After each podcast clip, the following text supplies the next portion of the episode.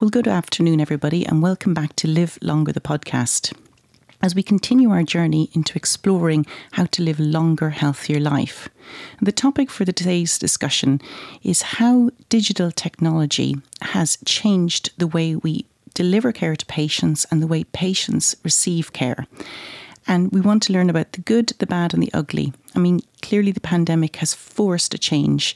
Nearly 50% of all consultations are conducted remotely. But how have the digital tools, of which there have been a plethora, been introduced into the NHS and the wider health sector, and how have they impacted both the lives of the clinicians using them and that of the patients?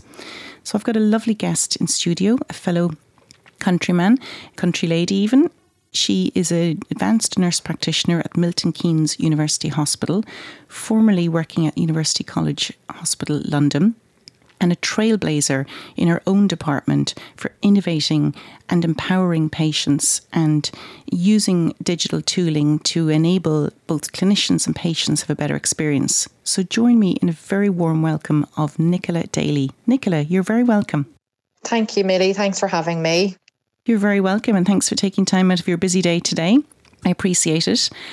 And I thought we'd open up this discussion by just framing the question again, as I mentioned in the interview. The pandemic has really changed the way we all work, and there's been a plethora of digital tooling. And, and how has that changed your working life and that of the patients that you served at Milton Keynes Hospital?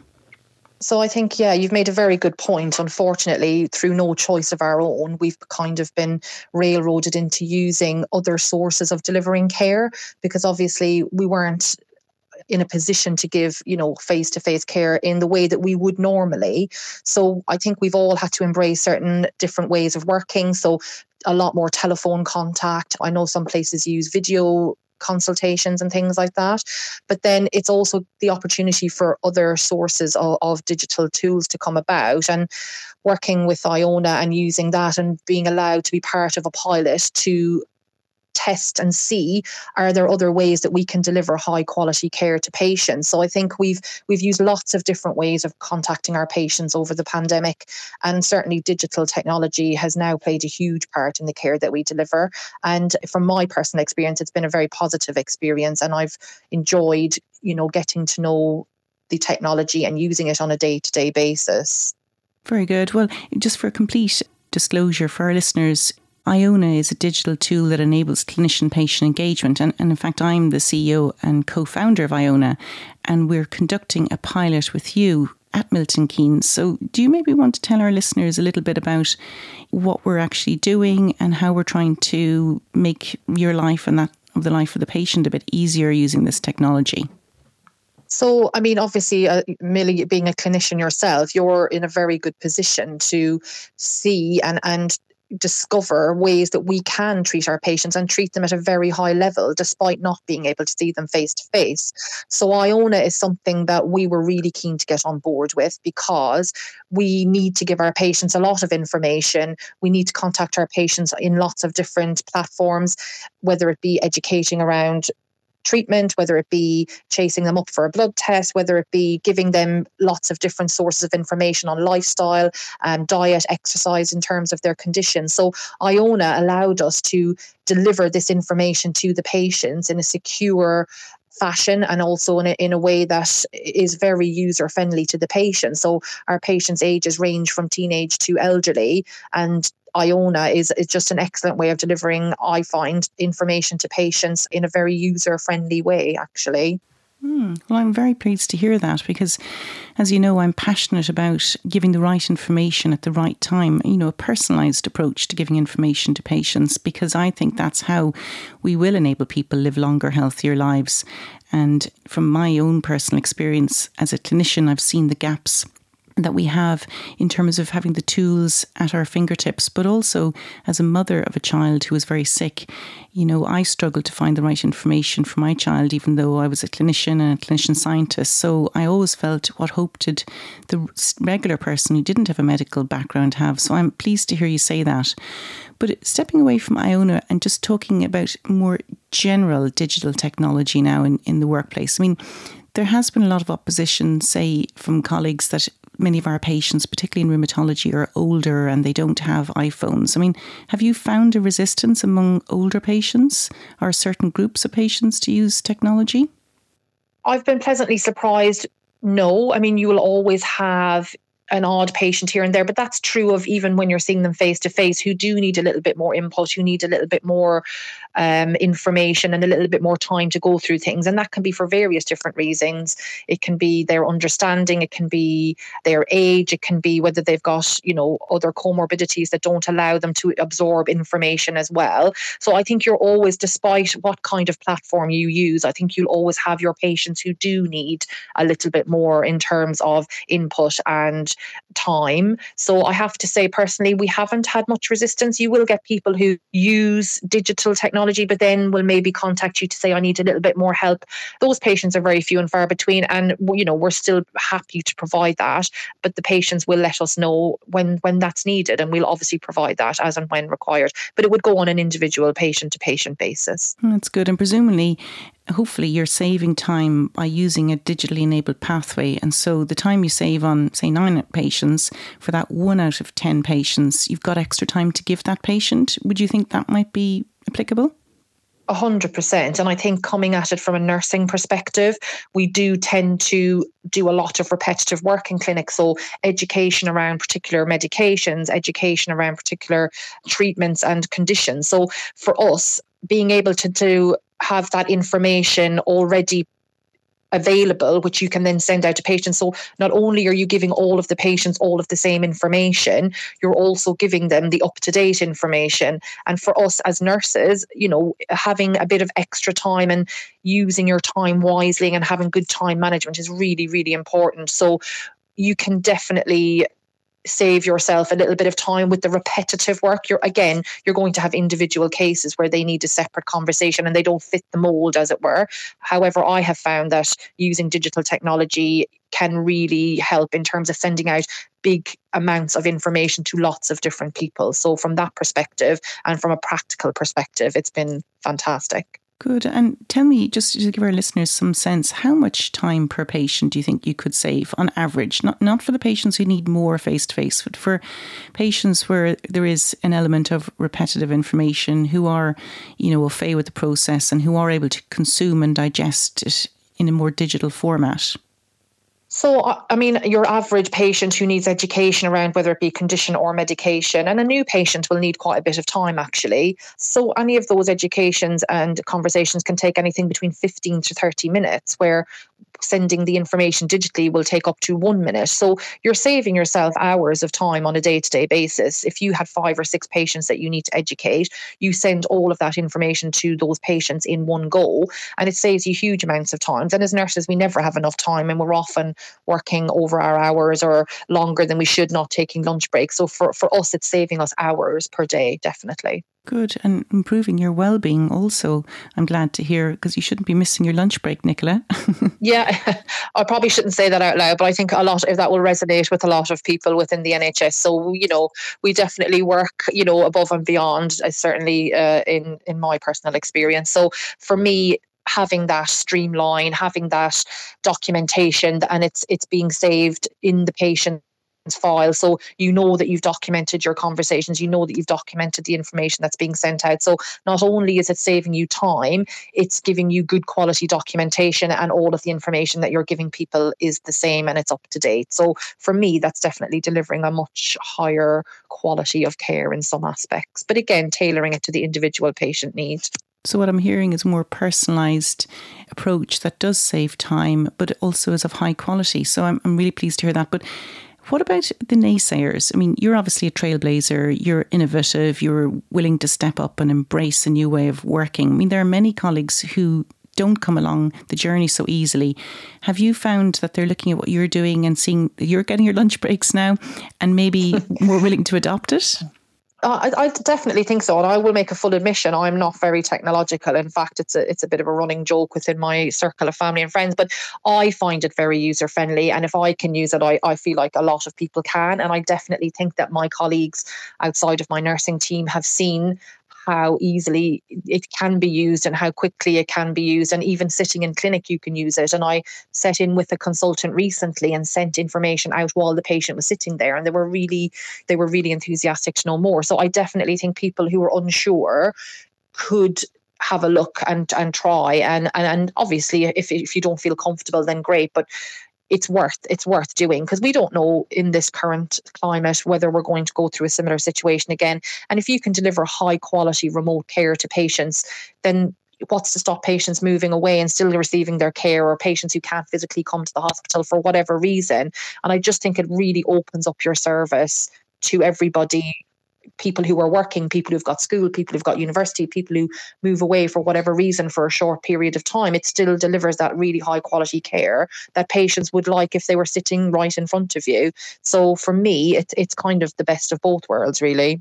That's a really, really good point. You know, the pandemic, for all its torture on society, there are some benefits that they are able to deliver service at different points of the time, the day, and for people who, who can't actually easily access, as you say, if you are a busy working mother or father and you can't get into an appointment at nine o'clock on a, a Friday morning, this is another way that you can access high quality care. I love that. Definitely. And with the background of working with adolescents and young people with rheumatological conditions, often they're in college, university, they can't make the appointments or they can only speak after a certain time of the day. I think for for for the for that group of patients as well, it's amazing. And young people love technology and they like to access information online.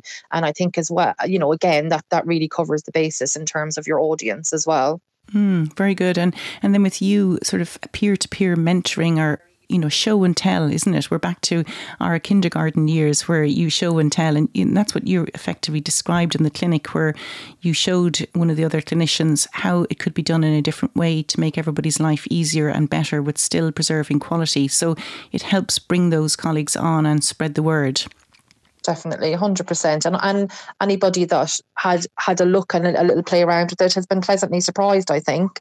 I mean obviously different clinicians will use it for different reasons but certainly from a nursing perspective we found it hugely beneficial and it's really enhanced our service actually. Well, I'm delighted to hear that. And, you know, when there you do find a technology that works and you embed it inside your pathway, because the digital tool should not replace the pathway of care. So I like to call it digitally enabled care rather than digital care. And I think that's a fundamental difference. But let's say you get the nice tool, and this is advice for other entrepreneurs, other who might be listening to this podcast. How can they get inside the NHS? How can they get their products adopted? You know, what are your top tips for other people who want to get involved and, and make patients' life better? I think it's really important and, and remembering again, although we're using some digital technology now, ultimately for me, you know, personally, is delivering really good quality care to patients. And the patients are, are the, the most important person in this. And patient experience is very important. And making sure that you are delivering that high quality care and documentation for nursing, again, essential. So I think if you're going to develop any kind of technology, it can look amazing and it can do lots of things, but actually practicality and user friendly and not too time consuming. So when you dig down underneath it all. And if you're using it practically on a day to day basis, it needs to be easy to use. It needs to be quite quick. It needs to be user friendly. It needs to be able to be adaptable to, to different patients for different uses. So I think if you are thinking of developing something, just keep in mind the people who are using it are very busy and have busy clinics and need to be able to access and, and send out information quickly and easily, but also be able to document and capture that information they're sending out because documentation is really important, uh, particularly when you're dealing with patients and their care. So I think for me, the top tips are definitely user friendly, time saving, and easy to use. Mm, that's really, really important. And also knowing and, and building a relationship with the clinicians who are using it, you'll find how you can relieve the pressure points off their time. As mm. you mentioned, it was a bit easier for us because we're all clinicians delivering a tool for our clinicians and we are used to dealing with patients. But there might be entrepreneurs who have excellent solutions out there who maybe don't have that clinician insight and, and they probably should partner with clinicians in order to deploy their tools across the healthcare service. 100%. That was actually a point I was going to make that you should really definitely have somebody who's working in that environment because they can give you the best view of what's needed and how how it would be used so as you say you can be you know the best technology person in the world but if you don't have somebody who's on the ground working with the patients on a day-to-day basis then you know it's difficult to provide something that's user friendly so 100% having somebody on board i think who knows the system is really really important as well. Mm, and now putting on sort of my entrepreneur's hat i mean from the entrepreneur's perspective if you do all that and you engage the clinicians and you build a really good tool that does save time, is of high quality, and improves the patient's experience, I mean, you're still not guaranteed that the managers who hold the funding will actually adopt this. And also, you as the clinician might find a wonderful tool. Like, I'm delighted to hear that you love using Iona, but at the end of the day, can you influence the process and advocate to get technology adopted that makes your life easier? whose decision is it and, and how do entrepreneurs get their tools commissioned in the NHS? Like, how do they go about it? It's a common question I hear. I think any manager or CEO or head of IT in, in the country would would be very open and, and, pleased to hear that their departments are saving time and being able to deliver high quality care and document everything accordingly. So I think if you have a department who are using digital technology and the patient feedback is really good, the staff feedback is really good, the staff are saving themselves time, you know, then why wouldn't they want to take that on and at least have a little listen and see how it works and how it's used? So I think if you feed back to your managers that you're using something that isn't effectively delivering high quality care, uh, you know, at the level that, that that hospital would want and saving your staff time and enabling your staff to do more of their clinical work throughout the day, then I think anybody would want to sit up and have a listen about something like that. So I think from an entrepreneurial point of view, it's creating something that you know was enhancing a service and then any manager in the world would be happy to hear that. You know, the patient experience is the key thing here and delivering high quality care. So and having the environment. I mean, I think you're very fortunate because your CEO, Joe Harrison, is a trailblazer whose vision is to digitize as much as possible in the NHS whilst preserving patient experience. And in fact, I'm going to be interviewing him next week, and I'm really excited to hear how he's going to change the wheels of the bigger organisation in order that people like you and patients you serve can actually optimise what you're doing. Mm-hmm. And that it's a sustainable solution long term rather than just one that comes in today and then there's a new one tomorrow. We need sustainable digital technology. And this is not to replace your hands on patient care. This is not about digitalizing all of your service. This is about parts of the service that are repetitive and that can be delivered digitally. So it's not to take away from the face to face, hands on nursing patient approach. It's just a part of our job that we can streamline and that we can save time. For that reason, it's to enhance our service, not replace our service. I think that's actually a really, really important point. And in fact, a spinal surgeon, David Bell at King's College, I interviewed a couple of weeks ago, made that point that from a surgeon's perspective, anyway, remote care cannot replace face to face. You still need to build a rapport, you still need to gain the trust of your patient. And sometimes, you know, Zoom falls short of that and deploying a, a quick digital solution. But this is not instead of, it's in addition to. Yes. 100% and you know in, instead of in some cases where people can't come face to face it's giving people more options and it's being able to deliver that care remotely where before you, you you we weren't able to provide that so it would never to be replace our care because as a rheumatology service we need to see our patients face to face more often than not but it, this just enhances our service rather than replaces our face to face element of our service yeah, I think that's really, really important. And, you know, this podcast is about exploring ways of enabling people live longer, healthier lives. And that includes the clinicians, like your good self and myself, who do spend a lot of time with patients, and that we have to use our time the most effective way to help the maximum number of people. And with all these people on waiting lists after the pandemic and operations, procedures, appointments being cancelled, I think there's no choice but to innovate to actually mm-hmm. um, leverage our resources. Do you agree?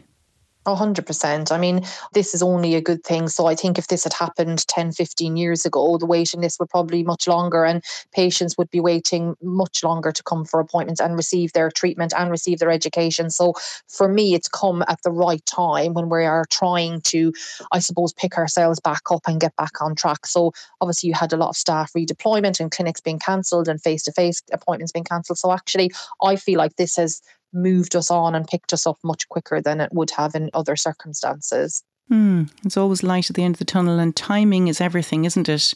Definitely. Well, look, Nicola, thank you so much for giving up your time today. I hugely appreciate it. And I think you've given some amazing tips for your nursing colleagues, your doctor colleagues, the managers in your hospital, entrepreneurs who may be thinking of innovating around pathways of care, and for the patients, most importantly. And thank you so much. Thanks for having me, Millie. You're very welcome. And thanks to my listeners. I hope you enjoyed that conversation as much as I did, and it sparks your interest in what's happening across the health service in terms of digital solutions and the issues that are important to the people at the front line of care who are delivering service to our society. And join me next week when I have the pleasure to interview Nicola's CEO, Milton Keynes University Hospital, which is considered a trailblazer for innovative digital solutions across the UK. And I'm very excited to talk to Joe about the sustainable digital solutions and what the future looks like. So if you want to leave any feedback, please feel free to do so at hello at Live Longer the podcast or drop us a review on Apple Podcasts. Thanks for listening. Bye for now.